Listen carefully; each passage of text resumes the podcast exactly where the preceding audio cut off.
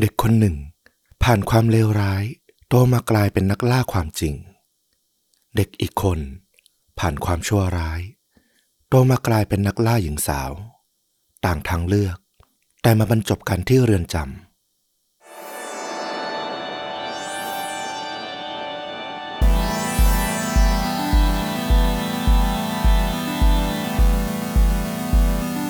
สวัสดีครับ สวัสดีครับ ค่าจริงยิ่งกว่าหนังพอดแคสต์จากช่องชวนดูดะอยู่กับต้อมครับ แล้วก็ฟลุกครับ กับหนึ่งเรื่องราวเหตุการณ์ฆาตกรรม พร้อมการแนะนำภาพยนตร์ที่มีเนื้อหาใกล้เคียงกับเรื่องจริง ที่เรากำลังจะถ่ายทอดนะครับ หายไปนานเลยคุณฟลุกวันนี้นำเรื่องราวประมาณไหนมา บอกระดับความรุนแรง ให้คุณผู้ฟังได้ฟังด้วยนะ ต้องออกตัวกันเลยว่าขอโทษ คุณผู้ฟังหลาย ๆ คนนะที่หายกันไปนานพอสมควร จริง ๆ ก็พอดีมีงานที่ทำงานเนอะแล้วก็พอทำงานติดกันหลายวัน แล้วก็มีอาการไม่สบายนิดหน่อย แต่ตอนนี้ก็กลับมาพร้อมที่จะมาให้ความสุขกับคุณผู้ฟัง แล้วก็กลับมาแท็กทีมกับตอมอีกครั้งหนึ่งสำหรับเรื่องในวันนี้ความรุนแรงเราให้ประมาณ2ถึง3นะไม่เกินนี้ ไม่ได้มีความรุนแรงมากแต่มีความน่าสนใจในตัวเรื่องราวของมันอยู่ แล้วก็ต้องบอกว่าอาจจะ มองว่าเป็นแบบเหมือนสปินออฟหรือภาคต่อจากเรื่องราวที่เราเคยเล่าไปรอบก่อนเรื่องของเรือนจำแอติกาด้วยเหมือนกันอือหือน่าสนใจแล้วก็ได้รับกระแสตอบรับดีมากเลยตอนนั้น มันเป็นเหตุการณ์การก่อจลาจลในเรือนจำแต่ว่านำมาเป็นบทเรียนแล้วก็ดูภาพรวมสังคมได้ดีมากๆ น่าสนใจแล้วล่ะมา ลุยกันเลยดีกว่า ก็จะพาต้อมแล้วก็คุณผู้ฟังกลับไปที่ รัฐนิวยอร์กอีกครั้งหนึ่ง แต่เป็นอีกเรือนจำแห่งหนึ่ง เรือนจำแห่งนี้มีชื่อว่ากรีนฮาเวนมันเป็นเวลาประมาณบ่ายโมงของวันศุกร์ในเดือนพฤษภาคมปี 1981 เสียงโทรศัพท์ในห้องผู้คุมดังขึ้น ผู้คุมสาวชื่อว่าดอนนาแพนถูกเรียกมารับสาย เธอสนทนาอยู่ครู่หนึ่ง ก่อนที่จะบอกเพื่อนที่เป็นผู้คุมอีกคนว่า เดี๋ยวเธอต้องไปจัดการปัญหาเล็กน้อย แล้วเธอก็เดินออกจากห้องผู้คุมไป ผ่านโถงทางเดินแล้วก็ลับตาหายไป ผู้คุมที่เป็นเพื่อนไม่รู้ตัวเลยว่านั่นคือครั้งสุดท้ายที่จะได้พบดอนน่าจนหมดกะประจำวันของวันนั้นเนี่ยช่วงประมาณสามทุ่มดอนน่าก็ยังไม่กลับมารายงานตัว เธอหายไปอย่างนั้นเลย ไม่มีใครพบว่าเธอออกจากเรือนจำไปตอนไหน หรือใครโทรมาหาเธอเรียกเธอไป เรือนจำถูกสั่งปิดไม่ให้ใครเข้าออก เจ้าหน้าที่เรือนจำร่วมมือกับตำรวจท้องที่ รวมกันเป็นร้อยนายเลย ช่วยกันตามหาดอนน่าทั่วทั้งเรือนจำนั้น แต่ก็ไม่พบ จนต้องขยายการค้นหาไปรอบๆเรือนจำแล้วรวมไปถึงชุมชน ที่เธออาศัยอยู่ด้วยเผื่อเธอกลับออกไปโดยไม่ได้บอกใคร แต่ทั้งหมดก็พบเจอเพียงความว่างเปล่า ไม่มีใครรู้เลยจริง ๆ ว่าดอนน่าหายไปไหน มีแต่ความสงสัยแล้วก็ความกังวลที่มากขึ้น ทุกๆ นาทีที่ผ่านไป เบรกนิดเดียว เจ้าหน้าที่เรือนจำผู้หญิง แสดงว่านี่คือเรือนจำของนักโทษหญิง ใช่ไหม นี่คือเรือนจำของนักโทษชายปกติเลย ก็ต้องบอกว่าในยุคนั้นนะเนาะการที่จะมีผู้คุมเป็นผู้หญิงในเรือนจำผู้ชายก็ยังเป็นเรื่องใหม่มากๆ ดอนน่าแพนก็ถือว่าเป็นผู้คุมหญิงชุดแรก ๆ ของสหรัฐอเมริกาเลยทีเดียวอืมความกังวลที่เธอหายตัวไปในเรือนจำอย่างที่บอกเนี่ยนะเป็นเรือนจำผู้ชายปกติเนี่ย มันก็สร้างความกังวลไม่น้อยว่า หรือจริง ๆ แล้วเธอจะไม่เคยได้ออกมาจากเรือนจำกรีนฮาเวนแห่งนั้นเลย ใครกันที่โทรศัพท์มาหาเธอ แล้วเธอต้องเดินทางไปพบแล้วบอกว่า ต้องไปจัดการปัญหาเล็กน้อย นี่เป็นเพียงจุดเริ่มต้นของเรื่องราวที่จะเล่าในวันนี้ แล้วก็อย่างที่บอกไปว่ามันอาจจะมองได้ว่ามันเป็นเหมือนสปินออฟหรือภาคแยกจากเรื่องราวที่เกิดขึ้นที่เรือนจำแอติกา ไม่ได้เป็นในแง่ของเรื่องราวธีม หรือประเด็นสังคมที่มันเกิดขึ้น แต่ถ้าใครจำได้ในเรื่องราวที่แอติกาที่เราได้เล่าไป เราได้พูดถึงบุคคลคนหนึ่งเอาไว้ในช่วงท้ายของเรื่องราวในวันนั้น ว่าหลังจากความวุ่นวายในการยึดเรือนจำแอติกาได้สิ้นสุดลง ได้มีคุณหมอ ชื่อจอห์นเอ็ดแลนด์ได้ทำการชันสูตรพลิกศพ นักโทษแล้วก็ผู้คุม แล้วก็รายงานผลออกมาที่มันคัดค้านกับสิ่งที่ เจ้าหน้าที่ให้ข่าวกับนักข่าวไปก่อนนั้นๆว่าจริงๆ แล้วนักโทษแล้วก็ผู้คุมทั้งหลายที่เสียชีวิตในเรือนจำแอติกาเกิดจากการวิสามันเข้ายึดพื้นที่คืนของพวกทหารตำรวจ แล้วคุณหมอเอแลนที่ประสบปัญหาถูกต่อต้านจากทั้งสังคมจากเจ้าหน้าที่จากเพื่อนร่วมงาน ก็ได้รับการยืนยันความถูกต้องของเขาจากคุณหมอผู้เชี่ยวชาญ ในเรื่องของนิติเวชอีกชุดหนึ่ง บุคคลคนนี้ที่เข้ามาเป็นหมอที่เชี่ยวชาญ ประจำอยู่สำนักงานแพทย์ที่นิวยอร์ก มีชื่อว่าคุณหมอไมเคิลบาเดนหลังจากความวุ่นวายของคุณหมอเอ็ดแลนที่มันเกิดขึ้น จนเขาต้องกลายเป็นโรคซึมเศร้าต้องไปบำบัด แล้วก็ไม่กลับมา สามารถเป็นคุณหมอที่ทำหน้าที่ชนสูตรพลิกศพได้อีกเลยเนี่ย มันก็สร้างปมปัญหาในใจของคุณหมอไมเคิลบาเดนเหมือนกันว่า กระบวนการที่เขาเข้าร่วมอยู่ เป็นส่วนหนึ่งของกระบวนการยุติธรรมเนี่ยหรือจริง ๆ การพูดความจริงเนี่ย มันเป็นสิ่งที่ไม่สมควรหรือเปล่าทำไม เรื่องราวต่างๆมันถึงเกิดขึ้นกับคุณหมอเอ็ดแลนด์จนเขาไม่สามารถกลับมาทำหน้าที่ได้ แต่อย่างไรก็ตามคุณหมอบาเดนยังเชื่อมั่นในกระบวนการยุติธรรม ในการตามหาความจริง เพื่อความยุติธรรมของผู้ตาย และนี่คือเรื่องราวของคุณหมอบาเดนหลังจากนั้น ซึ่งทำให้เขาเนี่ยต้องกลับมาที่เรือนจำอีกครั้งหนึ่ง แต่เป็นอีกเรือนจำและเรื่องราวที่แตกต่างไป แต่มันก็ทดสอบความรู้สึกของเขาต่อความยุติธรรมอีกครั้งหนึ่ง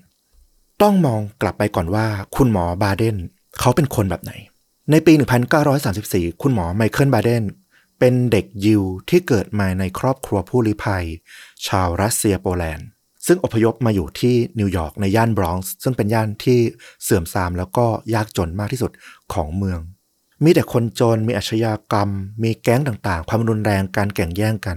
คุณหมอบาเดนในตอนนั้น ก็เติบโตมาท่ามกลางสภาพแวดล้อมที่เต็มไปด้วย ตัวอย่างที่ไม่ดีอย่างที่บอก พบเจอแต่ความสิ้นหวังไร้อนาคตทำให้ในช่วงแค่หกขวบเท่านั้นเอง คุณหมอ กลายเป็นเด็กที่มีพฤติกรรมก้าวร้าว ผู้ปกครองของเด็กชายบาเดนต้องส่งเขาไปอยู่โรงเรียนบำบัด เด็กที่มีปัญหา หรือจะเรียกว่าเป็นโรงเรียนดัดสันดานก็พูดได้เหมือนกัน วัยหกขวบเท่านั้นเอง ต้องบอกว่าโชคดีที่บาเดนเนี่ยได้ไปเจอคุณแม่เขาเรียกเป็นคุณแม่นะ แต่จริงๆก็คือคุณครูผู้ปกครองดูแลหอพักของโรงเรียนเนี่ยซึ่งเธอทำงานควบกะทั้งที่โรงเรียนแห่งนี้ แล้วก็ทำงานที่โรงพยาบาลเป็นพยาบาลด้วย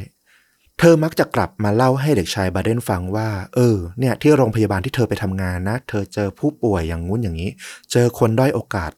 ถูกสังคมทอดทิ้ง เจอคนที่วิกลจริตกลายเป็นบ้าไปเพราะว่าไร้บ้านไร้ญาติขาดมิตร บาเดนก็เริ่มสนใจว่า เออ ผู้ใหญ่คุณแม่ของเขาคนนี้เนี่ย ไปทำงานอยู่ในที่แบบไหนกันแน่ คุณแม่คนนี้เป็นคนที่เขานับถืออย่างมาก มีความเมตตาเป็นตัวอย่างที่ดีของเขา บาเดนก็เลยสนใจว่า โรงพยาบาลที่คุณแม่ไปทำงานอยู่เนี่ย เป็นที่แบบไหน จนกระทั่งถึงอายุ 13 ปี ก็เริ่มโตละ คุณแม่คนนี้ก็เลยสามารถพาบาเดนเนี่ย สามารถออกจากโรงเรียนพาไปเยี่ยม เที่ยวชมที่ทำงานของเธอได้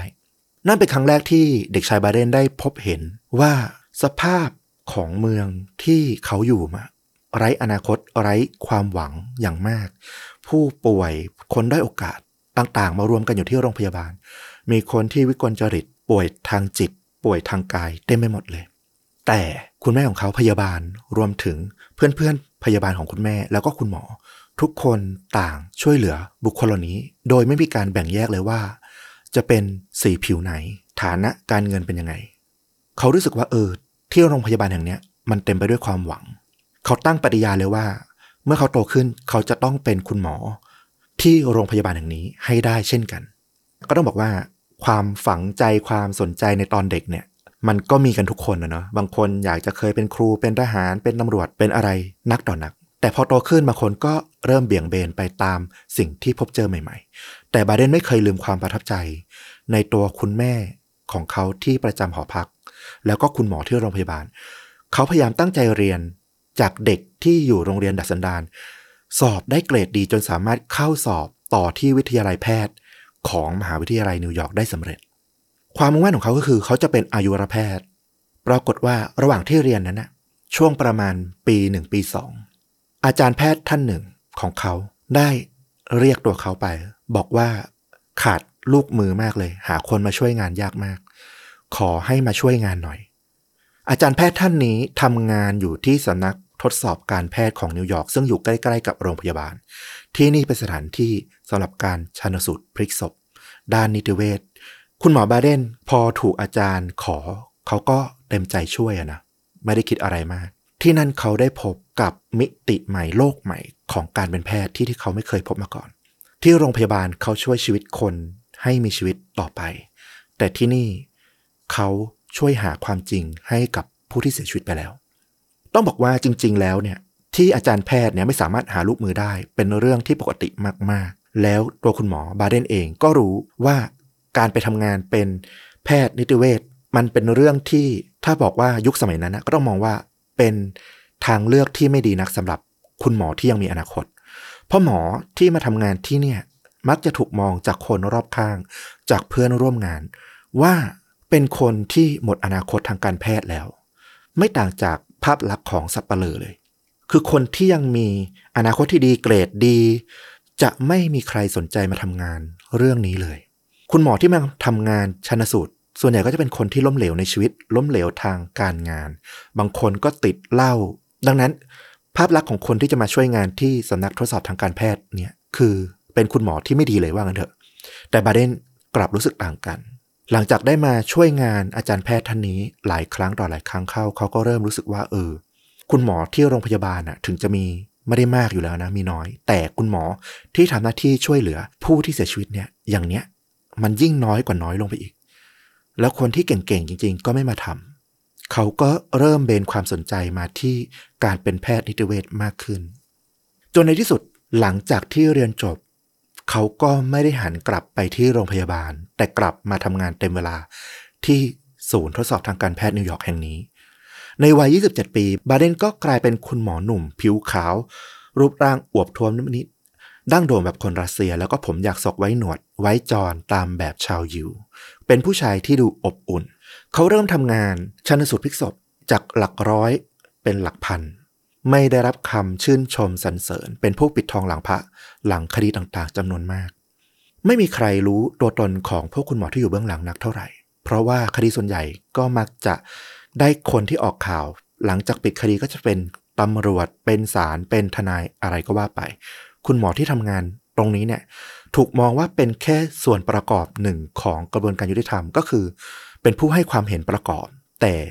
ไม่ได้เป็นส่วนสำคัญที่จะชักจูงหรือชี้นำตัดสินผลของคดี แต่คุณหมอบาเดนก็ไม่ได้ย่อท้อเขาเชื่อว่าการทำงานตรงนี้เนี่ย มันจะช่วยสร้างสรรค์สังคมให้มันดีขึ้นได้ หลายปีผ่านไปเขากับเพื่อนร่วมงานในสายวิชาชีพเดียวกันเนี่ย จากทั้งนิวยอร์กจากทั้งทั่วประเทศก็ช่วยกันเขียนรายงาน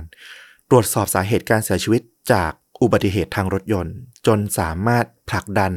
เกิดเป็นกฎหมาย ให้คาดเข็มขัดนิรภัย รวมถึงบังคับให้รถยนต์ทุกรุ่นต้องมีเข็มขัดนิรภัยออกมาจนสำเร็จ นอกจากนี้ด้วยเหตุการณ์ต่างๆ ที่มันเกิดขึ้นที่เขาไปพบเห็นที่แอฟริกาหรือเปล่าก็ไม่ทราบได้ เขาก็เริ่มสนใจว่านักโทษเนี่ยมีอาการป่วยเป็นโรคซึมเศร้าจำนวนมาก จากการติดคุก และสุดท้ายก็ฆ่าตัวตายเป็นสาเหตุการตายอันดับหนึ่งของนักโทษ ในช่วงทศวรรษที่ 1970 เลยทีเดียวทำให้คุณหมอบาเดนเนี่ยเขาก็เลยผลักดัน ให้รัฐเนี่ยต้องแก้กฎหมาย เพื่อป้องกันการฆ่าตัวตายของนักโทษ ให้เอาเชือกผูกรองเท้า รวมถึงเชือกต่างๆเนี่ยที่มันอยู่ในยูนิฟอร์ม หรือชุดของพวกนักโทษเนี่ยให้เอาออกไปซะ รวมถึงการให้ติดตั้งลูกกรงในห้องขังเนี่ยที่ไม่ได้เกี่ยวกับส่วนที่มันเป็นเรื่องของความป้องกันความปลอดภัยเนี่ยขอให้มันสามารถยุบตัวลงเวลาที่มีการรั้งน้ำหนักก็คือ มีนักโทษไปแขวนคอเนี่ยให้มันพังลงมาได้ จะได้ ไม่สามารถฆ่าตัวตายได้ ซึ่งการผลักดันของคุณหมอบาเดนกับเพื่อนๆเนี่ยก็สามารถช่วยลดอัตราการฆ่าตัวตายลงได้อย่างมากเลยทีเดียว แล้วก็อย่างที่บอกถึงแม้ว่าเขาจะยังเชื่อมั่นในกระบวนการยุติธรรมในการทำงานด้านนิติเวชมาตลอด แต่เหตุการณ์ที่มันเกิดขึ้นที่อาติกาในปี 1971 มันก็ตั้งคำถามกับเขาเหมือนกันว่า เอ๊ะ ไอสิ่งที่เขาเชื่อมั่นน่ะทำไมถึงไม่ได้รับการปกป้องหรือสนับสนุน คนในสังคมล่ะ ทุกคนไม่ได้ต้องการความจริงที่ประจักษ์ได้ที่เป็นหลักฐานหรอ ในปี 1979 หลังจากเหตุการณ์ที่แอติก้าผ่านมาได้ 8 ปี เขาก็ถูกรายงานจากเจ้าหน้าที่จากอายการที่ทำงานเกี่ยวข้องในกระบวนการยุติธรรมว่า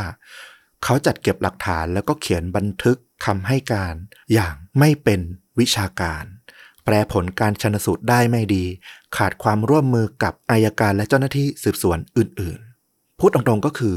เขาเถนตรงเกินไปจน เจ้าหน้าที่ที่ต้องรับงานต่อไปทำงานด้วยยาก เพราะส่วนใหญ่อย่างที่บอกในปี 1970 1980 ช่วงที่มันเกิดเรื่องราวนี้เนี่ย การชันสูตรพลิกศพหรือเรื่องของนิติเวชเนี่ยเป็นเพียงเหตุผลประกอบ ส่วนใหญ่อายการหรือเจ้าหน้าที่ตำรวจเนี่ยมักจะมี ธงจากการสืบสวนสอบสวนของเขาเนี่ยเอาไว้ละ แค่ต้องการหลักฐานจากพวกแพทย์เนี่ยมาประกอบเท่านั้น แต่การเถนตรงเกินไปทำให้ไอ้สิ่งที่เขาไปสืบสวนมาบางที มันไม่สามารถเจาะจงหรือชี้ชัดไปได้เนี่ยมันก็ทำให้กระบวนการมันมีปัญหา คุณหมอบาเดนก็เลยถูกเขียนรายงานว่าเขาไม่ค่อยให้ความร่วมมือกับเพื่อนร่วมงานเท่าไหร่นะสุดท้ายคุณหมอบาเดนก็ถูกถอดถอนจากตำแหน่ง การต่อสู้ในเรื่องนี้นะเกิดขึ้นเป็นปี สุดท้าย คุณหมอบาเดนก็ชนะคดี เขาถูกให้ออกจากตำแหน่งโดยไม่ยุติธรรม แล้วก็ได้รับค่าชดเชยจากรัฐนิวยอร์กจำนวนถึง 1 0 0 0 0แสนดอลลาร์ แต่พอมันเกิดเรื่องเกิดราวแล้วอะจะกลับไปทำงานมันก็มองหน้ากันไม่ติดละ คุณหมอบาเดนก็เลือกที่จะไม่กลับไปทำงานที่เมืองนิวยอร์ก แต่ไปเป็นรองหัวหน้าผู้ตรวจสอบทางการแพทย์ของอีกเขตหนึ่ง ซึ่งอยู่ในรัฐนิวยอร์กแทน ซึ่งแม้ว่าสถานที่ทำงานอาจจะเล็กลงไม่ได้อยู่ในเมืองใหญ่อย่างนิวยอร์กแต่ตำแหน่งเขาก็ถือว่าสูงขึ้น จากแพทย์ทั่วไปก็กลายเป็นรองหัวหน้า ในปี 1981 ปีแรกในการทำงานของเขานี่เอง คุณหมอไมเคิลบาเดนก็ต้องกลับไปยังเรือนจำอีกครั้ง นับตั้งแต่แอตติกา 15 พฤษภาคม ปี 1981 จากแอตติกาผ่านมาได้ 10 ปีพอดี เรือนจำกรีนเฮเวนเป็นเรือนจำที่มีมาตรการด้านความปลอดภัยระดับสูง มากที่สุดของนิวยอร์กในขณะนั้น อาชญากรร้ายแรงของรัฐถูกคุมขังอยู่ที่นี่มากถึง 1,800 คน มีทั้งเจ้าพ่อนักเลง แก๊งรักพาตัวสารพัดคนชั่วที่จะนึกถึงได้ รวมขังอยู่ที่นี่ ดอนน่าแพนหรือบางทีจะออกเสียงว่าดอนน่าเพนก็แล้วแต่ เป็นคุณแม่ ลูกสามวัย 31 ปี ลูกๆของเธอยังเล็กอยู่ อายุยังไม่ถึง10ขวบ เธอหน้าตาดีผิวขาวสูง ผมสีบรอนทอง เวลาเธอเดินมาก็ดูจะเป็นจุดเด่นอยู่เสมอ สามีของดอนน่าทำงานเป็นผู้คุมเหมือนกัน แต่ว่าประจำอยู่ที่เรือนจำอีกแห่งหนึ่ง ไม่ใช่ที่กรีนเฮเวนดอนน่าเนี่ยเพิ่งผ่านการอบรมเป็นผู้คุมที่เรือนจำและก็ถูกส่งมาประจำการที่กรีนเฮเวนเนี่ยได้แค่หนึ่งเดือนเท่านั้น เป้าหมายของเธอเลย ที่เธอต้องการจะเป็นผู้คุมหนึ่งก็ช่วยแบ่งเบาภาระของครอบครัว ช่วยหาเงิน 2. เธอเห็นสามีทำงาน เธอเป็นผู้หญิงที่มีจิตใจรักความยุติธรรมอย่างมาก เธอรู้สึกชื่นชม สามีและอยากจะเป็นผู้คุมเหมือนกัน เธอไปฝึกอบรมเพื่อจะให้เป็นผู้คุมหญิง อย่างที่บอกไปตอนแรก ยุคนั้นเนี่ยมีผู้คุมที่เป็นผู้หญิงในเรือนจำน้อยมาก โดยเฉพาะที่เป็นเรือนจำผู้ชายเนี่ย เธอเนี่ยอาจจะจัดอยู่ว่าเป็น หนึ่งในห้าสิบคนแรกที่มีการอบรมเลยก็ว่าได้อื้อหือสามีของเธอเนี่ย ตอนแรกขัดขาน เพราะเขาเนี่ยทำงานอยู่ข้างในเขารู้ดีว่า โอ้โห ถึงแม้จะเป็นเรือนจำที่มีมาตรการป้องกัน ยอดเยี่ยมดีเยี่ยมยังไงก็ตามเหอะ แต่คนที่อยู่ข้างในอะมันสารพัดสารเพ เป็นใครบ้างเนี่ย ไม่รู้เลย เขาก็กลัวแหละว่าเออ ถ้าดอนน่าไปทำงานเนี่ย อาจจะไม่ปลอดภัย แม้แต่ผู้ชายอย่างเขาเองเนี่ยก็ยังไม่ปลอดภัยเลย แล้วผู้หญิงอะ ก็ยิ่งน่าเป็นห่วง แต่สุดท้ายก็ทัดทานความตั้งใจของดอนน่าไม่ได้กรีนฮาเวนอย่างน้อยที่สุดก็เป็นเรือนจำที่มีมาตรการป้องกันแล้วก็ปลอดภัย ระดับสูงสุด เชื่อกันว่าดีที่สุดของรัฐนิวยอร์กในขณะนั้น ก็อย่างน้อยก็ยังเป็นที่ที่ปลอดภัยที่สุดสำหรับเรือนจำทุกแห่ง แต่กระนั้นก็ต้องบอกว่าเกรียนฮาเวนพอมันเป็นที่ปลอดภัยสูง มันจึงเป็นที่รวมของนักโทษที่มีคดีที่สูงด้วยเช่นกัน ในจำนวนนักโทษ 1,800 คนที่ถูกคุมขังอยู่ มีถึง 500 คนที่เป็นฆาตกร แล้วเรื่องร้ายแรงก็เกิดขึ้นจนได้ คืนของวันที่ 15 พฤษภาคม สามีของดันน่าได้รับแจ้งว่าภรรยาของเขาได้หายตัวไปขณะที่ปฏิบัติหน้าที่ที่เรือนจำโดยเพื่อนผู้คุมที่พบเป็นคนสุดท้ายเนี่ยก็เล่าให้ฟังทุกอย่างเลยว่า มาตอกบัตรเข้าตอนเที่ยง ชั่วโมงแรกของการทำงาน ดูปกติทุกอย่างดอนน่าก็ไม่ได้ดูมีความกังวล ไม่ได้มีความเครียดมีท่าทีแปลกผิดปกติแต่อย่างใด ก็ทำงานตามปกติ จนกระทั่งบ่ายโมง มีสายโทรศัพท์ โทรเข้ามาที่ห้องผู้คุม เจ้าหน้าที่คนหนึ่งก็รับสาย แล้วก็เรียกดอนน่าให้มารับสายแทน เพราะปลายสายเนี่ยขอสายดอนน่าดอนน่าเนี่ยเอาตัวเนี่ยมาบังแล้วก็หันหน้าเนี่ยหลบเข้าที่กำแพง เหมือนไม่อยากให้เพื่อนหรือคนอื่นเนี่ยได้ยินเสียงสนทนา อันเนี้ยเป็นความแปลกแรกที่เพื่อนผู้คุมเนี่ยรู้สึก หลังจากวางสายดอนน่าก็กลับมาบอกเพื่อนๆว่า เดี๋ยวจะไปจัดการปัญหาเล็กน้อย ไม่มีอะไร แต่ว่าจากตอนแรกที่เธอก็ดูอารมณ์ปกติ แต่หลังจากรับสายดูเธอจะหงุดหงิด ดูรำคาญใจแต่ไม่ถึงขั้นจะโมโห ฟึดฟัด เหวี่ยง ไม่ได้ขนาดนั้น แต่ก็ดูรู้แหละว่า เออ ก็คงไปเจออะไรที่มันที่เธอบอกอะต้องไปจัดการอะปัญหาเล็กน้อยจริง ๆ ตอนนั้นก็ไม่มีใครคิดเลยว่ามันเป็นเรื่องใหญ่อะไร จนกระทั่งมารู้ตัวอีกทีก็คือ เธอไม่ได้กลับมารายงานตัว แล้วก็หายตัวไปเลย พอรู้ตัวเรือนจำก็สั่งล็อกดาวน์ปิดคนไม่ให้เข้าออก เจ้าหน้าที่เดินเรียงเช็คห้องขังทีละห้องเลยว่า นักโทษอยู่ครบไหม มีการเดินตรวจหาไปตามห้องต่างๆ อาคารต่างๆ ในเรือนจำเรียกหาดอนน่าเจ้าหน้าที่ร้อยคนรวมทั้งตำรวจจากท้องถิ่นเนี่ยมาช่วยกันระดมตามหาอย่างที่บอก สุดท้ายก็ไม่เจอ ตำรวจตั้งข้อสงสัยขึ้นมาว่า ถ้านี่จะเป็นฝีมือของใครที่ทำบางอย่างกับดอนน่าคนร้ายก็อาจจะเป็นได้ทั้งนักโทษผู้คุม แล้วก็เจ้าหน้าที่ต่างๆ ที่ทำงานอยู่ในส่วนอื่นของเรือนจำ ระบุให้ชัดเจนเลยก็คือ เรือนจำเนี่ยเหมือนเกาะปิดตายที่ทุกคนที่อยู่ในเนี้ยกลายเป็นผู้ต้องสงสัยได้ทั้งหมด เหตุการณ์ผ่านไปจนถึงเช้าวันที่ 16 พฤษภาคม ก็ยังมีการพยายามตามหาพยายามสอบสวนคาดคั้น หาบุคคลที่ดูมีพิรุษแต่แล้วความคืบหน้าใหญ่ ไปเกิดขึ้นที่นอกเรือนจำไกลออกไปประมาณ 50 กิโลเมตร ค่อนข้างไกลเลยทีเดียว ที่นั่นเป็นบ่อทิ้งขยะขนาดใหญ่ของเมืองนิวยอร์ก รถไถขนาดใหญ่เนี่ยกำลังทำงานโกยไถเศษขยะเนี่ยให้มันรวมกันกลายเป็นกองขยะ ขณะที่ไถอยู่นั้นนะตัวที่ตักก็ไปตัดกวาดถุงพลาสติกขนาดใหญ่ จนฉีกกระจุย ทันใดนั้น เนื้อขาวๆสีซีดส่วนลำตัวของมนุษย์ ที่อยู่ในชุดเครื่องแบบผู้คุม ก็ปรากฏออกมา สภาพเนี่ยเปื้อนโครนเปื้อนเศษขยะ เละไปหมด แต่กว่าที่คนขับรถไถเนี่ยจะสามารถหยุดรถได้เนี่ยก็ลากร่างนั้นเนี่ยออกไปอีกหลายเมตร จนมันถลอกปอกเปิกยับเยิน เป็นแผลทั้งร่างกาย คนงานที่บอกขยะก็รีบโทรแจ้งตำรวจในท้องที่ให้เข้ามาตรวจสอบ ว่าเนี่ยพบศพที่บอกขยะ ในไม่ช้าก็มีการยืนยัน รูปประพันธ์สันฐานแน่นอนว่า โดยชุดผู้คุมเนี่ยก็จำกัดแคบได้อยู่แล้ว และพอไปยืนยันว่า ศพที่พบที่บ่อขยะมีรูปร่างแบบนี้ เป็นผู้หญิงผมบรอนซ์ผิวขาว ก็ตรงกันเลย และก็ยืนยันได้ในที่สุดว่านี่คือดอนน่าแพนผู้คุมที่หายตัวไป สภาพศพของดอนน่าถือว่าน่าอเนจอนาถมาก เธอถูกทิ้งอยู่ในบ่อขยะ ถูกรถไถทับ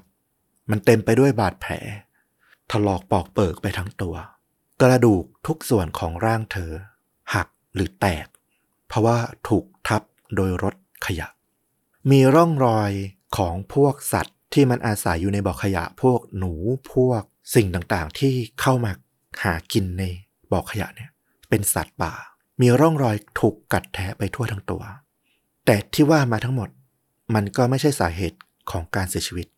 เพราะว่าเธอน่าจะเสียชีวิตมาก่อนนั้นหลายชั่วโมงแล้ว คุณหมอบาเดนเนี่ยจริง ๆ อยู่อีกเขตหนึ่งนะ ไม่ได้อยู่ในเขตที่ดูแลควบคุมในส่วนของบริเวณเรือนจำกรีนฮาเวนเขาได้รับแฟกภาพถ่าย สภาพศพของดอนน่าเนี่ยถูกส่งมาเป็นคำปรึกษา ขอคำปรึกษาจากผู้เชี่ยวชาญ จากคุณหมออีกท่านหนึ่งที่อยู่ในเขตนั้น บาเดนก็กวาดสายตาดูภาพถ่ายเหล่านั้นอยู่สองสามรอบ ร่องรอยที่มันปรากฏชัดเนี่ยก็คือ มีร่องรอยถูกรัดที่คอ จนเป็นรอยช้ำคล้ำเป็นแนวยาว สาเหตุการเสียชีวิตของเธอก็น่าจะมาจากการถูกรัดคอหรือบีบคอ จนขาดอากาศหายใจนี่แหละ แต่อย่างไรก็ตามก็ต้องยืนยันด้วยการชันสูตรพลิกศพก่อนว่าสาเหตุหลักคือการเสียชีวิตจากการขาดอากาศหายใจจริงหรือไม่ นอกจากนี้มันมีอีกหนึ่งอย่างที่ทำให้คุณหมอบาเดนเนี่ย โทรกลับไปที่เขตนั้นแล้วบอกว่าขออนุญาตเข้าไปชันสูตรตรวจสอบพลิกศพเพิ่มเติม มันเป็นความรู้สึกคาใจบางอย่างที่เกิดจากการกวาดสายตาผ่าน ดูรูปหลายต่อหลายใบที่ถ่ายมา เขาอยากเห็นร่องรอยเหล่านั้นบางอย่างด้วยสายตาของตนเอง คุณหมอบาเดนได้เดินทางมาชันสูตรพลิกศพดอนน่าในวันที่ 18 พฤษภาคม หลังจากที่พบศพไปแล้ว2วัน แน่ชัดแล้วว่าตอนนี้ร่องรอยการถูกรัดคอ ถูกปรากฏ และก็ยืนยันว่าคือสาเหตุหลักของการเสียชีวิต ร่องรอยเดียวกันยังถูกพบที่ข้อมือทั้งสองข้าง เธอน่าจะถูก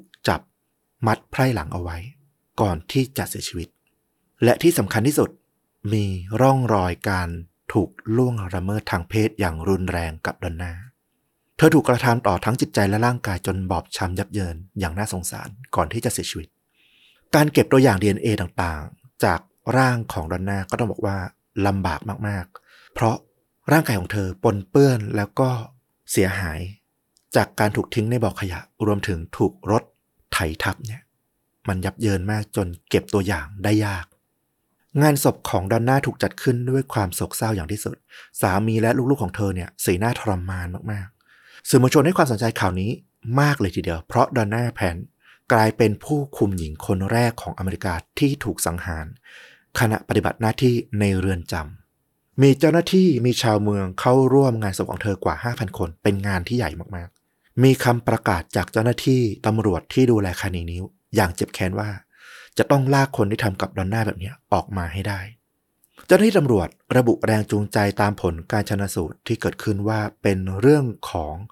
การจู่โจมเพื่อล่วงละเมิดทางเพศเป็นหลัก ในคุกมีอาชญากรทางเพศจำนวนมาก แต่ก็ต้องบอกว่า ในสภาพแวดล้อมที่มันไม่พบเจอผู้หญิงเลยสักคน ติดคุกกันเป็นหลัก ปีสิบปีหรือตลอดชีวิต นักโทษก็อาจจะมีอาการตึงเครียด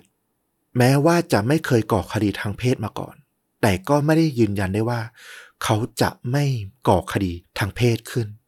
ในแง่เดียวกัน พวกผู้คุมหรือเจ้าหน้าที่เรือนจำที่เป็นผู้ชายเอง ก็ไม่ได้หลุดจากข้อสงสัยเดียวกันนี้ พวกเขาก็มีสิทธิ์ที่จะเป็นฆาตกร แถมยังมีโอกาสที่จะลงมือมากกว่าพวกนักโทษด้วยซ้ำ เพราะนักโทษส่วนใหญ่ต้องใช้ชีวิตอยู่ในห้องขังและการถูกจับตามอง แทบตลอดเวลา แต่พวกผู้คุมมีโอกาสที่จะอยู่ในห้องตามลำพังกับดอนน่ามีโอกาสเข้าถึงโทรศัพท์ในเรือนจำสามารถเป็นคนโทรหา เรียกดอนน่าไปพบได้ รวมถึงการที่จะเอาร่างของคนคนหนึ่ง ใส่ห่อถุงขยะแล้วเอาไปทิ้งที่ถังขยะรวมก่อนจะถูกขนไปทิ้งที่บ่อขยะเนี่ย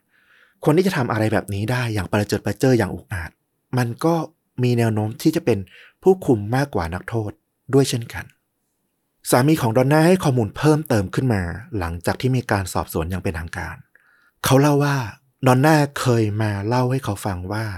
ในช่วงที่เธอได้อบรมเข้าฝึกเป็นผู้คุมเนี่ยประมาณช่วงหนึ่งเดือนก่อนที่จะเข้าประจำการที่กรีนฮาเวนเนี่ยเธอเคยถูกครูฝึกชาย ลอบเข้าห้องนอนของเธอกลางดึก โชคดีที่เธอรู้สึกตัว แล้วก็โวยวายจนกลายเป็นเรื่องราวใหญ่โต เรื่องราวเนี้ยสุดท้ายก็มีการตกลงแล้วก็ยอมความกันไป ไม่มีการเอาผิด ซึ่งมันก็ทำให้เกิดข้อสงสัยได้เหมือนกันว่า ตัวดอนน่าเองเนี่ยเหมือนจะตกเป็นเป้าหรือเป็นเหยื่อของการถูกล่วงละเมิดทางเพศอยู่ตลอดเวลา โดยไม่เว้นแม้แต่ผู้คุม อันนี้คือสิ่งที่สามีของดอนน่าเขาติดใจนะเขาเล่าเรื่องนี้ก็คือเขาสงสัยไปที่ผู้คุมมากกว่านักโทษนั่นแหละอืม ในขณะเดียวกันก็มีพยานที่อยู่ในเรือนจำที่เป็นผู้คุมหรือเจ้าหน้าที่เนี่ยไม่ออกตัวว่าคือใครเนี่ยไปให้การกับตำรวจ บอกว่าก่อนหน้านี้ราวๆสามวันก่อนที่ดอนน่าจะหายตัวไปเนี่ยได้พบเห็นว่าดอนน่ามีปากเสียงทะเลาะกับผู้คุมชายผิวขาวคนหนึ่ง ถึงขนาดมีการแบบผลักไหลแตะตัวผลักหลังกัน ตอนนั้นดอนน่าดูฉุนเฉียวอย่างเห็นได้ชัด แต่ทั้งคู่ก็แยกกันไป ข้อมูลนี้ก็ทำให้ตัวคนที่เป็นพยานเนี่ยบอกว่าสงสัยผู้คุมชายคนนี้เหมือนกัน อาจจะเข้าข่ายเป็นผู้ต้องสงสัยได้ เพราะมีประเด็นทะเลาะกับดอนน่าเกิดขึ้น มันทำให้เกิดการสืบสวนสอบสวนภายในของพวกผู้คุมเกิดขึ้น ว่าผู้คุมชายที่ถูกพบเห็นว่าไปมีเรื่องทะเลาะกับดอนน่าเนี่ย มันเกิดอะไรขึ้น ไปพบว่าเรื่องราวก็คือดอนน่า หลังจากเข้าทำงาน ได้สักพักหนึ่ง ด้วยความที่เธอรักความยุติธรรมและเถนตรงมากๆ เธอไปรู้ความลับของผู้คุมที่ทำงานมาก่อนหน้าเธอ คือผู้คุมชายคนนี้เนี่ย ไปรู้ว่าเขาเนี่ยแอบจัดหายาเสพติดเข้ามาขายให้พวกนักโทษ เป็นรายได้เสริม เธอก็เลยเหมือนจะเอาไปฟ้องด้วยชื่อเสียงของเธอเนี่ยก่อนหน้าเนี้ถูกเล่าลือกันในหมู่นักโทษผู้คุมแล้วว่า ตอนที่ฝึกอบรมเนี่ย เธอก็เคยมีเรื่องฟ้องผู้คุม ผู้ฝึกอบรมมาก่อนแล้วเหมือนกัน ก็ทำให้มีความรู้สึกว่าเธอเป็นคนที่รักยุติธรรม แล้วก็พร้อมจะฟ้องทุกคนโดยไม่ไว้หน้า เป็นคนที่ปากสว่าง ผู้คุมชายคนนั้นเนี่ย พอรู้ว่าดอนน่าเนี่ยรู้เรื่องความลับของตัวเอง เขาก็เลยเข้ามาเพื่อขอเจรจาพูดคุย แน่นอนก็คือการข่มขู่นั่นแหละว่า ให้เงียบปากไว้ อย่าเอาไปบอกใคร แล้วเขาจะทำเป็นว่าไม่มีอะไรเกิดขึ้นมาก่อน แต่ดอนน่าไม่ยอม จึงเกิดมีปากมีเสียงกัน ก็ไม่รู้ว่าดอนน่าเนี่ยได้ไปเขียนรายงานร้องเรียนอะไรเกิดขึ้นแล้วหรือยังก่อนที่เธอจะหายตัวไป ผู้คุมคนนี้เขายอมรับในที่สุดว่าเขาค้าโคเคนให้พวกนักโทษจริง แต่เขาขอปฏิเสธในเรื่องของการลักพาตัวข่มขืนและฆาตกรรม เพื่อนผู้คุมอย่างดอนน่าแพนเขาไม่มีส่วนเกี่ยวข้องทั้งสิ้น เพื่อความยุติธรรมตำรวจก็ต้องทั้งสอบสวนดูติดตามหาหลักฐานในเรื่องของผู้คุมคนนี้ว่าเขาบริสุทธิ์จริงไหม ในขณะเดียวกัน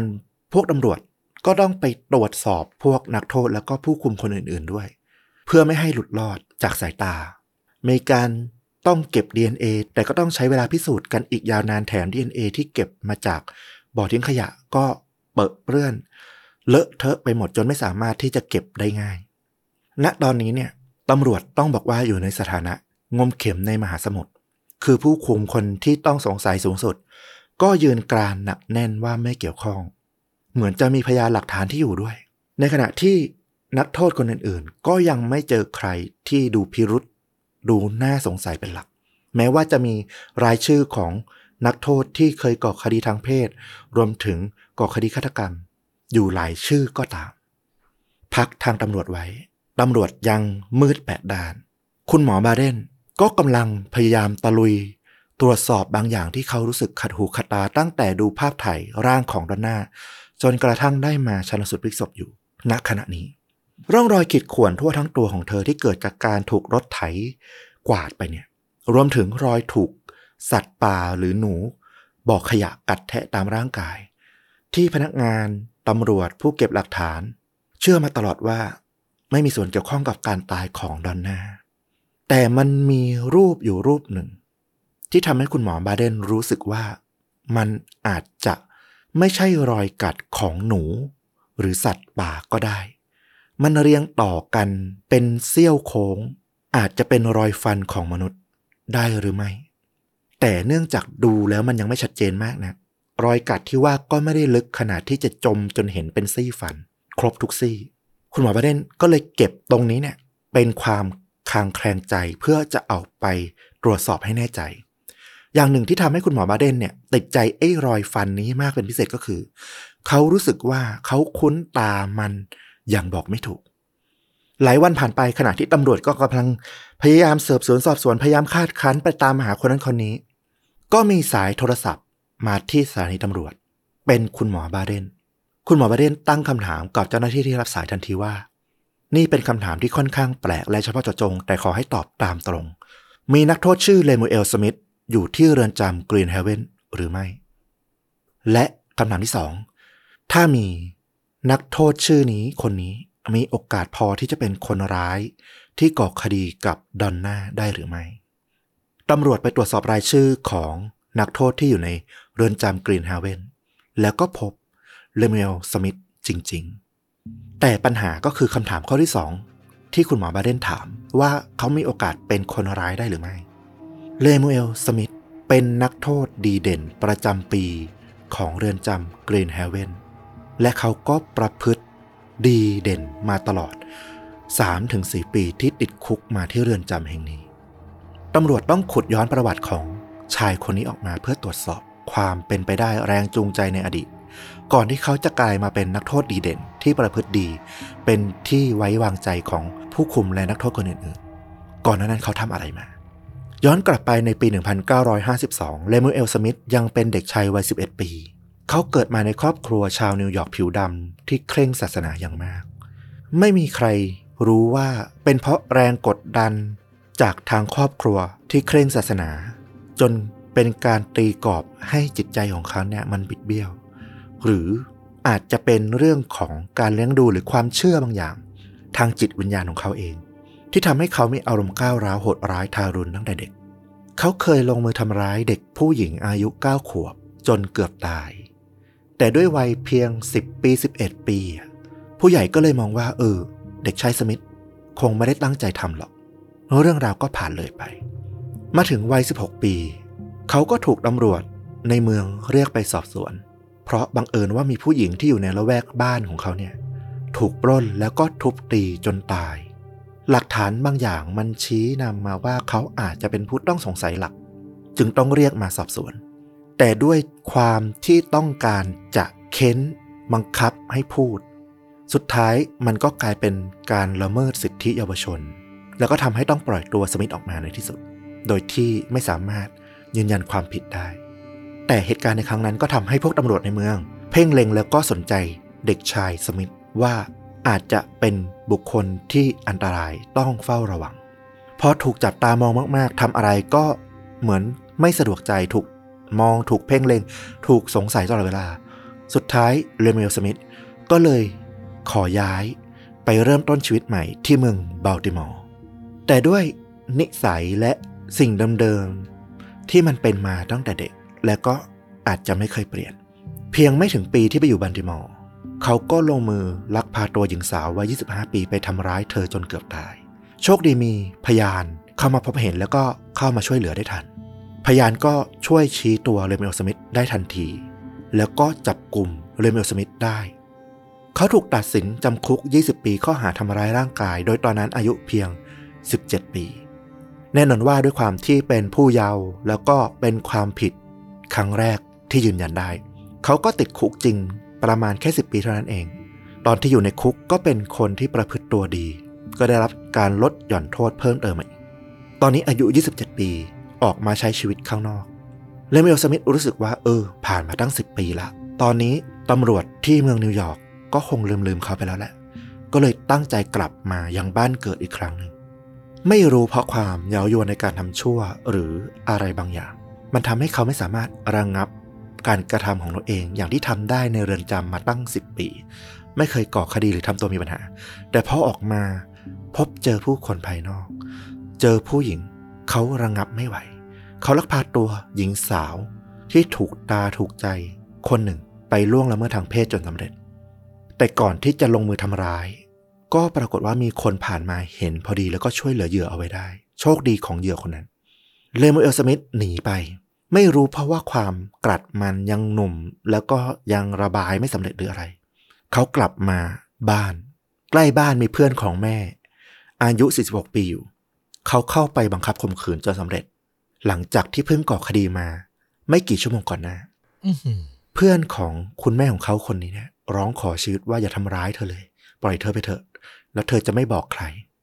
พอเขาเผลอตัวเพื่อนของแม่คนนี้ก็ไปแจ้งตำรวจ แล้วก็ตามมาจับเลมเอลสมิธได้สำเร็จ เขาติดคุกอีกครั้งหนึ่ง แต่ครั้งนี้ติดคุก 4 ปีพอเขายอมสารภาพแล้วก็แสดงความสำนึกผิดอย่างมาก ความผิดตอนนี้ที่ตำรวจทราบเกี่ยวกับเลมเอลสมิธที่หนักที่สุดในประวัติของเขาก็คือการลักพาตัวและข่มขืน และอาจจะมีทำร้ายร่างกายเล็กน้อยไม่ได้สาหัส แต่ยังไม่มีการระบุถึงแนวโน้มที่เขาจะเป็นฆาตกรต่อเนื่องแต่อย่างใด ออกจากคุกมาได้เดือนเดียว หลังจากติดคุกไปอีก4ปี ก็เกิดเรื่องขึ้นอีก เกิดเหตุฆาตกรรมเจ้าของพร้อมกับผู้ช่วยของร้านค้าวัตถุมงคลทางศาสนา ขายพวกรูปปั้นพระเยซูขายไม้กางเขน พบศพของทั้งคู่เจ้าของร้านกับผู้ช่วย ถูกฆ่าอยู่ในร้านอย่างโหดเหี้ยมตำรวจไปพบคราบอุจจาระอยู่ในที่เกิดเหตุ ตรวจสอบ DNA แล้วก็พบว่าไม่ใช่ของผู้ตายทั้งสอง ก็น่าจะเป็นของคนร้าย เพราะคดีอาชญากรรมที่เลเมูเอลสมิธเคยก่อเอาไว้ แล้วเขาก็เป็นอดีตอาชญากรคนคุกที่อยู่ใกล้กับที่เกิดเหตุมากที่สุด ซึ่งบังเอิญเขาไปทำงานอยู่ในละแวกนั้นพอดีตำรวจก็เลยตั้งข้อสงสัย เอาชื่อเขามา เป็นธงเป็นตุ๊กตาไว้ด้วยหนึ่งตัวตำรวจพยายามหาหลักฐานเพื่อระบุว่าเลเมูเอลสมิธใช่คนร้ายในคดีในคดีนี้หรือไม่ แต่ยังไม่ทันที่จะระบุตัวได้หนึ่งเดือนถัดมาเท่านั้น เกิดคดีข่มขืนและฆาตกรรมหญิงสาว อายุ 24 ปี ภายในรถของเธอที่จอดอยู่ในห้างสรรพสินค้า อย่างไร้ความปราณีอีกครั้ง เช่นเดิมตำรวจตั้งข้อสงสัยไปยังเลมูเอลสมิธที่ก็อยู่ในละแวกเดียวกัน ยิ่งครั้งนี้เนี่ยมีลักษณะการใช้ความรุนแรงแล้วก็การล่วงละเมิดทางเพศ ที่ดูคล้ายกับคดีในอดีตไปอีกเนี่ยก็ทำให้เลมิเอลสมิธเนี่ยยิ่งกลายเป็นผู้ต้องสงสัยหลักในทั้งสองคดีที่เกิดขึ้น ระหว่างที่รอผลตรวจสอบการเก็บหลักฐาน คราบเลือด เส้นผมอุจจาระทั้งสองคดีมารวมกัน เหมือนสมิธก็ไม่สามารถที่จะทำตัวสงบเสงี่ยมได้เลย เหมือนเขาไม่กลัวต่อการลงโทษ ต่อการติดคุก ตรงนี้ก็อาจจะจริงอย่างที่มีคนเคยบอกว่า การลงโทษจำคุกที่นานเกินไป หรือบ่อยครั้งเกินไป อาจจะทำให้ตัวนักโทษคนนั้นเนี่ยที่ถูกจำคุก เริ่มคุ้นชินกับสภาพแวดล้อม การติดคุกแล้วก็ไม่กลัวการถูกลงโทษอีกต่อไป 22 กรกฎาคมปี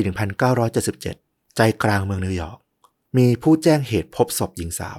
เจ้าหน้าที่เดินทางไปถึงสถานที่นั้น แทบจะคลื่นไส้ลมจับ เพราะที่เกิดเหตุเป็นทางรถไฟ มีร่างของหญิงสาวอายุประมาณ 30 ปี ถูกรถไฟทับขาดวิน ใบหน้าที่สะสวยผิวขาวผมสีทองเหมือนหลับอยู่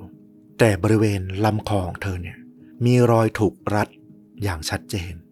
เธอถูกรัดคอฆ่าก่อนเอาศพมาวางทิ้งให้รถไฟทับ ผลการตามหาเจ้าของร่าง พบว่าเธอชื่อ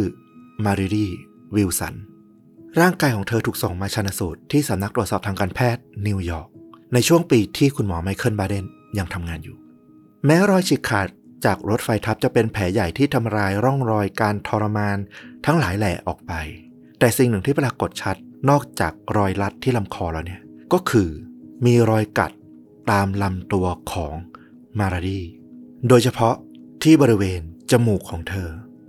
พบเป็นร่องฟันจมลึกจนเวอะหวะดูน่ากลัว เห็นรอยฟันชัดเจนมากหนึ่งเดือนหลังจากนั้น ระหว่างที่ยังพยายามตามหา พิสูจน์ว่าคนร้ายที่มันก่อคดีทั้งสามคดีนี้ คือใครหรือคนละคนจะเป็นสมิธหรือไม่ ก็เกิดเหตุ ขึ้นมาอีก หญิงสาววัย 18 ปีถูกข่มขืน แล้วก็ถูกบังคับลักพาตัวโดยชายผิวดำรูปร่างสูงใหญ่ ชายผิวดำคนนี้บังคับให้เธอขับรถออกไปนอกเมืองโดยที่เขานั่งข้าง เธออาจจะไม่มีชีวิตรอดเหมือนกับมารารีที่เพิ่งเสียชีวิตไปก่อนหน้าก็ได้ ถ้าไปถึงจุดหมายที่ตัวของคนร้ายระบุ โชคดีที่ระหว่างทางมีรถตำรวจขับสังเกตเห็น ชายผิวดำกับ ผู้หญิง อายุยังน้อยผิวขาว นั่งอยู่ในรถคันเดียวกัน มันก็เป็นภาพที่ค่อนข้าง แปลกตา จึงขับตามไปประกบแล้วก็สั่งให้จอด เพื่อจะสอบถามดูว่า เออ มีอะไรผิดปกติ หรือเปล่าหญิงสาวก็รีบขอความช่วยเหลือ แล้วตำรวจก็รวบจับคนร้ายที่อยู่ในรถคันนั้น ปรากฏว่าคนร้ายคนนี้ก็คือผู้ต้องสงสัยคนเดียวกับที่ตำรวจนิวยอร์กกำลังควานหาตัวอยู่ นั่นก็คือเลมูเอลสมิธ ครั้งนี้เลมูเอลสมิธปฏิเสธทุกข้อกล่าวหาในคดีที่มันเกิดขึ้น เขายอมรับแค่คดีที่ข่มขืนและลักพาตัวหญิงสาวที่เพิ่งเกิดขึ้นสดๆร้อนๆตำรวจต้องทำการทดสอบชี้ตัวคนร้าย โดยการให้สุนัขดมกลิ่นที่เป็นสุนัขตำรวจเนี่ยชี้ตัวคนร้ายในคดีที่เกิดขึ้นคดีแรกที่เป็นร้านค้าวัตถุมงคล เขาอาสมิธกับผู้ชายที่เป็นกลุ่มทดสอบอีกสี่คน ไปยืนคนละมุมสนามบอล ทำการทดสอบใหญ่มาก แล้วก็ปล่อยสุนัขดมกลิ่นที่อยู่อีกฝ้าของสนามบอลเนี่ย หลังจากให้ดมกลิ่นอุจจาระที่พบในที่เกิดเหตุ แล้วให้วิ่งไปดมหาตัวคนร้าย การทดสอบเกิดขึ้น 3 ครั้งด้วยกัน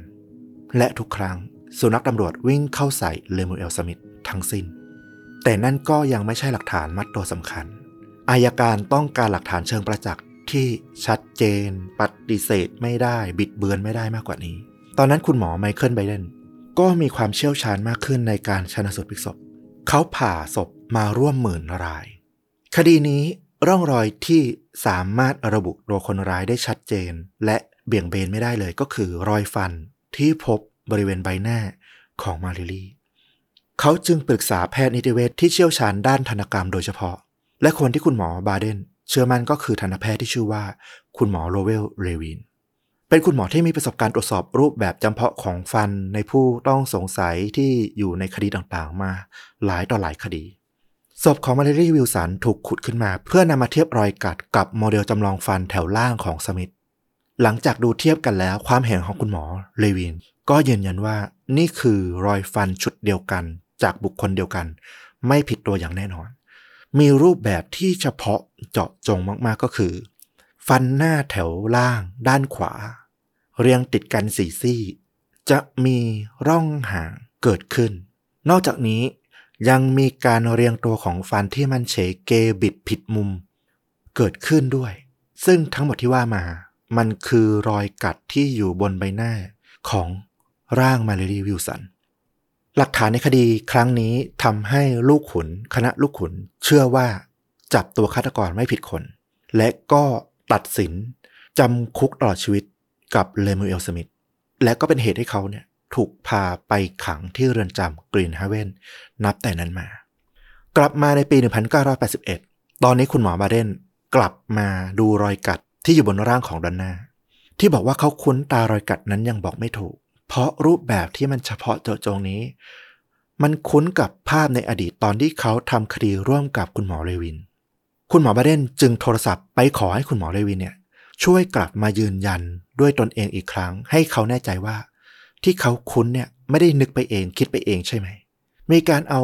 ภาพถ่ายรอยกัดบนหน้าอกของดอนน่าส่งไปให้คุณหมอเลวิน ตรวจสอบ คุณหมอเลวิน ก็เป็นแพทย์ผู้ที่มีความเชี่ยวชาญในคดีนะเขาก็บอกบาเดนก่อนเลยว่า ถึงมันจะดูคล้ายกันนะ แต่คุณไม่สามารถเอาแค่หลักฐานนี้เนี่ย มา จับตัวคนร้ายได้ทันที เพราะว่าภาพแบบจำลองที่เราได้มาจากเลมิลสมิธในปี 1777 และเอามาเทียบกับรอยฟันที่มันเกิดขึ้นบนตัวของดอนน่าในปี 1981 เนี่ยมันผ่านมา 3-4 ปีเนี่ยรูปแบบของฟันของสมิธมันอาจจะเปลี่ยนไปแล้วก็ได้ ดังนั้นต้องมีการทดสอบจำลองแบบฟันของเลมูสมิธขึ้นอีกครั้งหนึ่งในปีปัจจุบัน หลังจากที่มีการขอทำแบบจำลองฟันแถวล่างของเลมิเอลสมิธอีกครั้งหนึ่ง เพื่อมาเทียบกับบนร่างของผู้คุมดอนน่าแพนรอบนี้ทั้งคุณหมอบาเรนและคุณหมอเลวิน จึงให้ข้อสรุปที่ชัดเจนตรงกันอย่างมั่นใจว่า ทั้งระยะห่างของซี่ฟัน มุมเฉเกของฟัน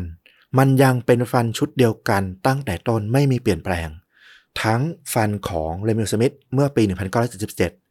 บนตัวของมาริลีวิลสัน รอยฟันของเลมูเอลสมิธณปัจจุบันและรอยฟันที่มันเกิดขึ้นบนตัวของดอนน่าแพนดังนั้น คนร้ายในคดีนี้จึงเป็นคนเดียวกันทั้งหมด นั่นคือเลมูเอลสมิธเมื่อมีการชี้ชัดจากแพทย์นิติเวชที่เหลือก็คือต้องหาแรงจูงใจ ว่าแล้วทำไมนักโทษดีเด่นอย่างเลมูเอลสมิธถึงไปก่อคดีที่มันรุนแรงทั้ง อุกอาจในเรือนจำกับผู้คุมหญิงได้ แน่นอนว่าประวัติที่ผ่านมาก็เห็นหลายครั้งนะว่า เขาไม่สามารถระงับจิตใจที่มันอยู่ข้างใน ที่มีความหื่นกระหายล่าเหยื่อ กลับย้อนไปตอนที่เลมเอลสมิธถูกจำคุกครั้งแรก มีนักประเมินอาการทางจิตต้องไปตรวจสอบนักโทษก่อนที่จะส่งเข้าเรือนจำนะมีรายงานเขียนบันทึกเอาไว้ว่าเลมูเอลสมิธมีความหลงผิด เขาเชื่อว่าตัวเองเนี่ย มีวิญญาณของพี่ชายที่มีชื่อว่าจอห์นจูเนียร์ซึ่งเป็นพี่ชายที่ตายไปตั้งแต่ยังเป็นทารกก่อนที่สมิธจะเกิด เขาเชื่อว่าวิญญาณของพี่ชายคนเนี้ยกลับมาเกิดแล้วอยู่ในร่างเดียวกันกับเขา อาจเรียกได้ว่า เขาเชื่อว่ามีอีกบุคลิกหนึ่ง หรือถ้าเป็นแพทย์ก็อาจจะบอกว่าเขาสร้างบุคลิกขึ้นมาอีกบุคลิกหนึ่ง ในรูปแบบของวิญญาณพี่ชายอยู่ในตัวเขา แล้วก็บอกว่าคนที่เป่าหู หรือสั่งให้สมิธเนี่ยทำสิ่งที่มันไม่ดีต่างๆนานาทั้งความรุนแรง ทั้งการล่วงละเมิดทางเพศ มันมาจากจอห์นจูเนียพี่ชายของเขานี่แหละ นักจิตยังมีการบันทึกเพิ่มเติมไปด้วยว่า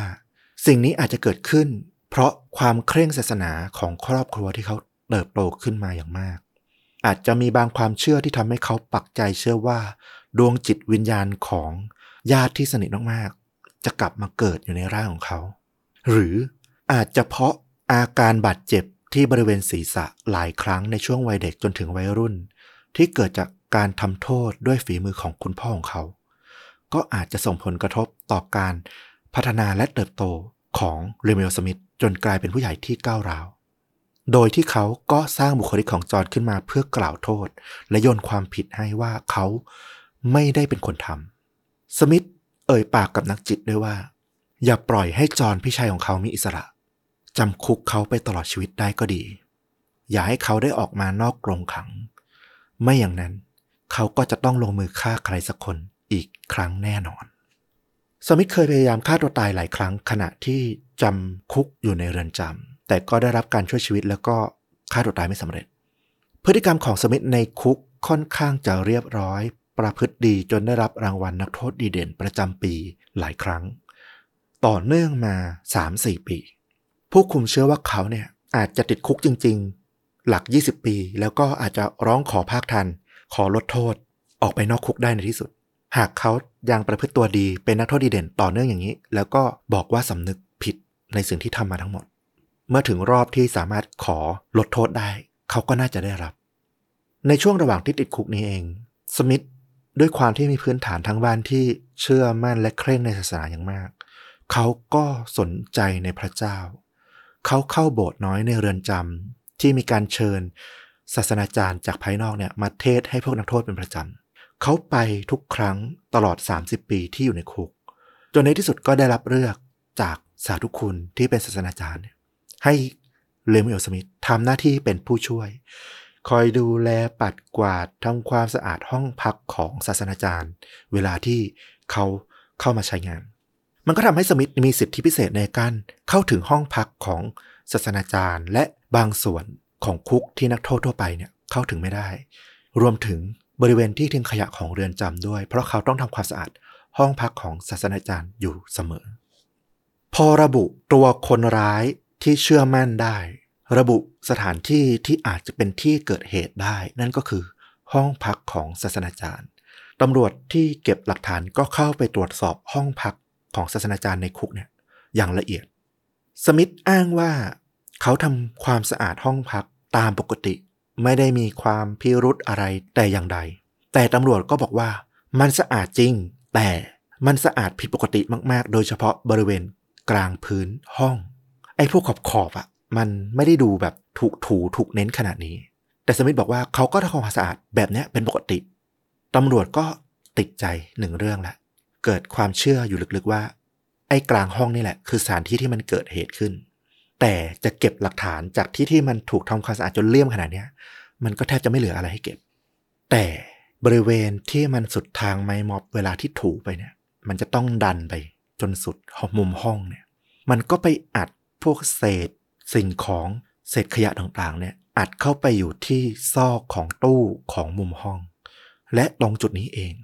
มันก็เป็นที่ที่ตำรวจได้ไปพบ เส้นผมของผู้หญิงหลายเส้นอัดอยู่ในซอกนี้ มีการส่งตัวอย่างเส้นผมนี้ไปตรวจสอบที่สำนักทดสอบทางการแพทย์ และคุณหมอบาเรนก็ระบุว่ามันคือเส้นผมของดอนน่าแพนอย่างแน่นอน และมันก็ต้องเป็นเรื่องแปลกด้วย เพราะว่า ดอนน่าแพนไม่มีความจำเป็นใด ๆ ที่จะต้องมาอยู่ในห้องนี้ เธอไม่ได้ทำภารกิจในการที่จะต้องมาตรวจสอบดูแลห้องศาสนาจารย์ เธอมีหน้าที่ดูแลบริเวณห้องพยาบาลของนักโทษเท่านั้น ดังนั้นนี่ก็เป็นส่วนหนึ่งที่ชี้ได้แล้วว่า มีความน่าสงสัยอย่างมากเกิดขึ้น ตอนนี้สมิธก็ยังคงปิดปากเงียบ เขาบอกว่าเขาไม่เกี่ยวข้อง เขาไม่รู้เห็นการหายตัวไปของดอนน่าแต่อย่างใด ซึ่งหนึ่งคนที่เชื่อเลมิโอสมิธ ก็คือญาติของดอนนาน้องสาวของดอนนาอาจจะรวมถึงสามีด้วย ญาติยังเชื่อและปักใจว่าคนที่ลงมือกับดอนน่าอย่างอุกอาจเช่นนี้ได้ในเรือนจำมันน่าจะเป็นผู้คุม แถมมีแรงจูงใจที่ทะเลาะกันก่อนหน้าในเรื่อง ขัดผลประโยชน์ของธุรกิจสีดำอีก ที่ถูกชี้มาทั้งหมดก็อาจจะเป็นกระบวนการ ที่มีคนหลายคนในเรือนจำช่วยกันปกปิดอยู่หรือไม่ การลงมือข่มขืน แล้วก็ฆาตกรรมดอนนี่แพนก็อาจจะเป็นการทำเพื่อปกปิดให้รู้สึกว่า มันน่าจะเป็นการกระทำของพวกนักโทษ โดยเฉพาะพวกคดีที่ก่อคดีทางเพศมาก่อน เพื่อเบี่ยงเป้าสงสัยไปจากพวกผู้คุมหรือเปล่า อันนี้ก็ต้องบอกว่าก็เป็นสิทธิ์ของญาติของผู้ตายที่จะติดใจ และมันก็เป็นบทบาทของแพทย์นิติเวชผู้ทำการทดสอบทางการแพทย์ ที่จะต้องหาความจริงให้ปรากฏ ให้เป็นที่ยอมรับในคดีได้ทุกฝ่าย และสิ่งที่ทำให้มันชี้ชัดก็กลับไปที่จุดเดิมก็คือ การเทียบรอยฟันชุดล่างของสมิธที่มันเกิดขึ้น และนี่ก็กลายเป็นหลักฐานชิ้นสำคัญ ชิ้นเอกที่ถูกหยิบใช้และระบุว่า ไม่ว่าจะมีจุดที่ยังน่าสงสัยหรือปฏิดปต่อได้ไม่สมบูรณ์ แต่ รอยฟันที่เกิดขึ้นบนตัวของดอนาแพน รอยฟันที่เกิดขึ้น บนตัวของคดีที่เกิดขึ้นก่อนหน้าเมื่อสี่ปีก่อน และรอยฟันที่มันเกิดขึ้น จากการถอดแบบของเรมิโอสมิธในปัจจุบันมันตรงกันทั้งหมด อย่างไรก็ตาม คนที่จะกัดลำตัวหน้าอกของดอนน่าได้ก็คือเรมิโอสมิธที่มีพฤติกรรมลักษณะเดียวกันเมื่อ 4 ปีก่อน เท่านั้นเอง เรื่องราวก็ปฏิปต่อกันเป็นคำบรรยายในชั้นศาลตอนที่มีการสู้คดี เรื่องราวที่มันน่าจะเกิดขึ้นก็คือวันที่ 15 พฤษภาคม สมิธใช้โอกาสที่เขาได้มาทำความสะอาดห้องพักศาสนาจารย์ เขามีความสามารถพิเศษอีกอย่างแล้วก็คือ มีฝีมือในการทำกล่องไม้สลักงานไม้ต่างๆ เขาเคยมีโอกาสได้พูดคุยกับผู้คุมดอนน่า ตอนที่เธอเนี่ยเข้าเวรไปดูแล แดนขังซึ่งสมิธเนี่ยถูกขังอยู่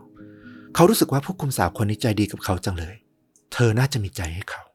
เขาไปทำกล่องไม้ขึ้นมาเป็นของขวัญ กะจะมอบให้กับผู้คุมดอนน่าแพนหลังจากทำสำเร็จ เขาก็โทรศัพท์ โดยใช้โทรศัพท์ในห้องศาสนาจารย์ โทรไปที่ห้องผู้คุมเพื่อขอสาย ผู้คุมดอนน่าให้เธอมาหาเขาที่ห้องศาสนาจารย์ ดอนน่าได้รับสาย รู้ทันทีว่านี่คือนักโทษ ที่ชื่อสมิธที่ทำงานอยู่ที่ห้องศาสนาจารย์ ธอก็รู้สึกไม่พอใจว่า นักโทษมีสิทธิ์อะไรมาใช้โทรศัพท์เรียกผู้คุมไปหา เธอจึงต้องเอาตัวบัง หลบสายตาเพื่อนๆ ไม่อยากให้รู้ว่ามีนักโทษ แอบโทรมาเธอ เดี๋ยวจะกลายเป็นเรื่องซุบซิบแปลกๆ แล้วเธอก็ตั้งใจว่า เดี๋ยวจะต้องไปพูดคุยไปว่ากล่าวตักเตือนเรเบอร์สมิธว่าทำแบบนี้มันไม่ถูกทีหลังอย่าทำอีก และจึงบอกเพื่อนร่วมงานว่า เดี๋ยวต้องไปจัดการปัญหาเล็กๆ น้อยๆ เธอเชื่อว่าเรเบอร์สมิธเป็นนักโทษชั้นดี ถ้าตักเตือนยังไงเขาก็ต้องปรับปรุงตัว แต่ที่ห้องพักศาสนาจารย์ สมิธเสนอกล่องไม้ ที่แกะสลักอย่างสวยงามให้กับดอนน่าแล้วก็บอกความในใจของเขา เขาเชื่ออยู่เหลือเกินว่าดอนน่าเองก็มีใจให้เขา แน่นอนดอนน่าโกรธแล้วก็ปฏิเสธ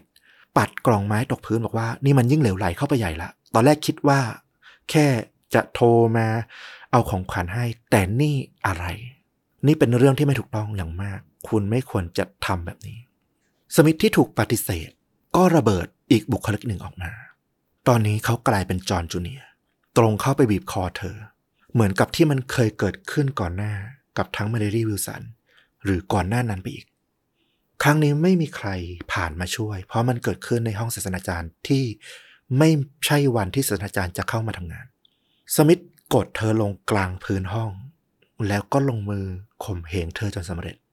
เขาเอาเชือกมัดไพ่หลังดอนน่า จากนั้นหลังจากรู้ตัวแล้วว่า เขาลงมือทำความผิดครั้งใหญ่ลงไป เขาจึงเอาเชือกมารัดคอเธอ จนเสียชีวิต สมิธมีเวลาที่มากพอในการเอาถุงขยะมาห่อร่างของดอนน่า ยกเธอไปทิ้งที่ถังขยะรวมพร้อมกับพวกเศษขยะที่อยู่ในห้องศาสนาจารย์ ก่อนที่จะกลับมาถูพื้นห้องจนเลี่ยม ไม่ให้ใครสังเกตเห็นความผิดปกติ แล้วก็กลับไปที่ห้องขัง ไปนอนไปใช้ชีวิต เหมือนไม่เคยมีอะไรเกิดขึ้น คณะลูกขุนก็เชื่อตามหลักฐานที่มันถูกพิสูจน์มาอย่างที่บอกก็คือตัวรอยฟัน แล้วก็ตัดสินลงโทษร้ายแรงที่สุด ตามกฎหมายนิวยอร์กระบุว่านักโทษที่ต้องโทษจำคุกตลอดชีวิตอยู่แล้ว ถ้ากระทำผิดฐานความผิดที่มันหนักเท่าเดิมอีกเนี่ย ก็คือถ้าโทษเท่าจำคุกตลอดชีวิตอีกเนี่ย มันจะถูกปรับเป็นโทษประหารชีวิตทันที สมิธนั่งรอการประหารด้วยใจตุบๆต่อมๆแต่การต่อสู้ในชั้นอุทธรณ์ก็เป็นความสำเร็จของทนายจำเลยอย่างสมิธที่สามารถต่อสู้จนสามารถลดจากโทษประหารกลายเป็น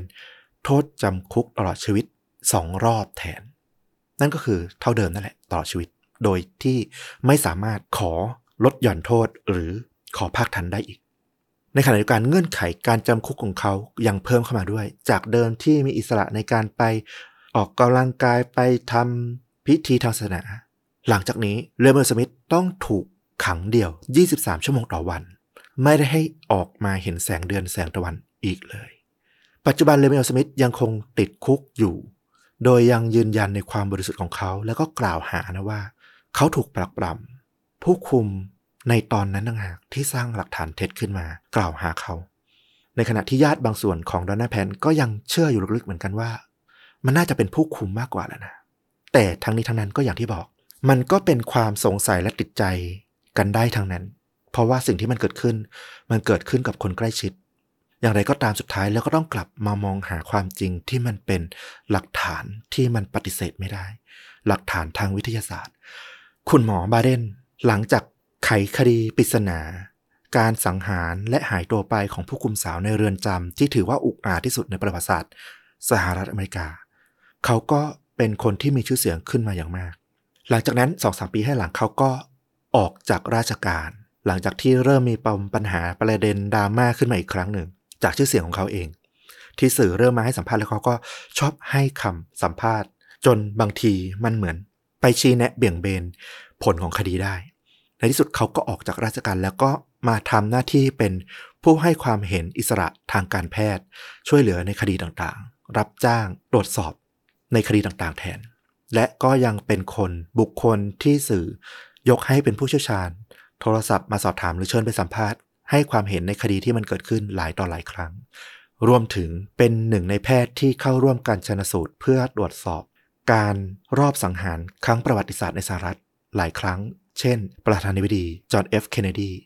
อีกด้วย ก็ถือว่าคุณหมอไมเคิลบาเดนก็กลายเป็นคุณหมอที่มีชื่อเสียงหลังจากนั้น และแน่นอนว่าเพื่อความ balance ของเรื่องราวเราก็ต้องบอกว่า คุณหมอไมเคิลบาเดนก็อาจจะมีมุมมองทั้งที่เป็นวีรบุรุษเป็นผู้ที่ยึดถือความจริงอย่างเถรตรงและน่าเชื่อถือในขณะเดียวกันเอง เขาก็มีเรื่องที่มันดูน่าสงสัยในตัวของเขา แล้วก็ความน่าความน่าเชื่อถือของเขาอยู่เหมือนกัน บางคดีหลังจากนั้น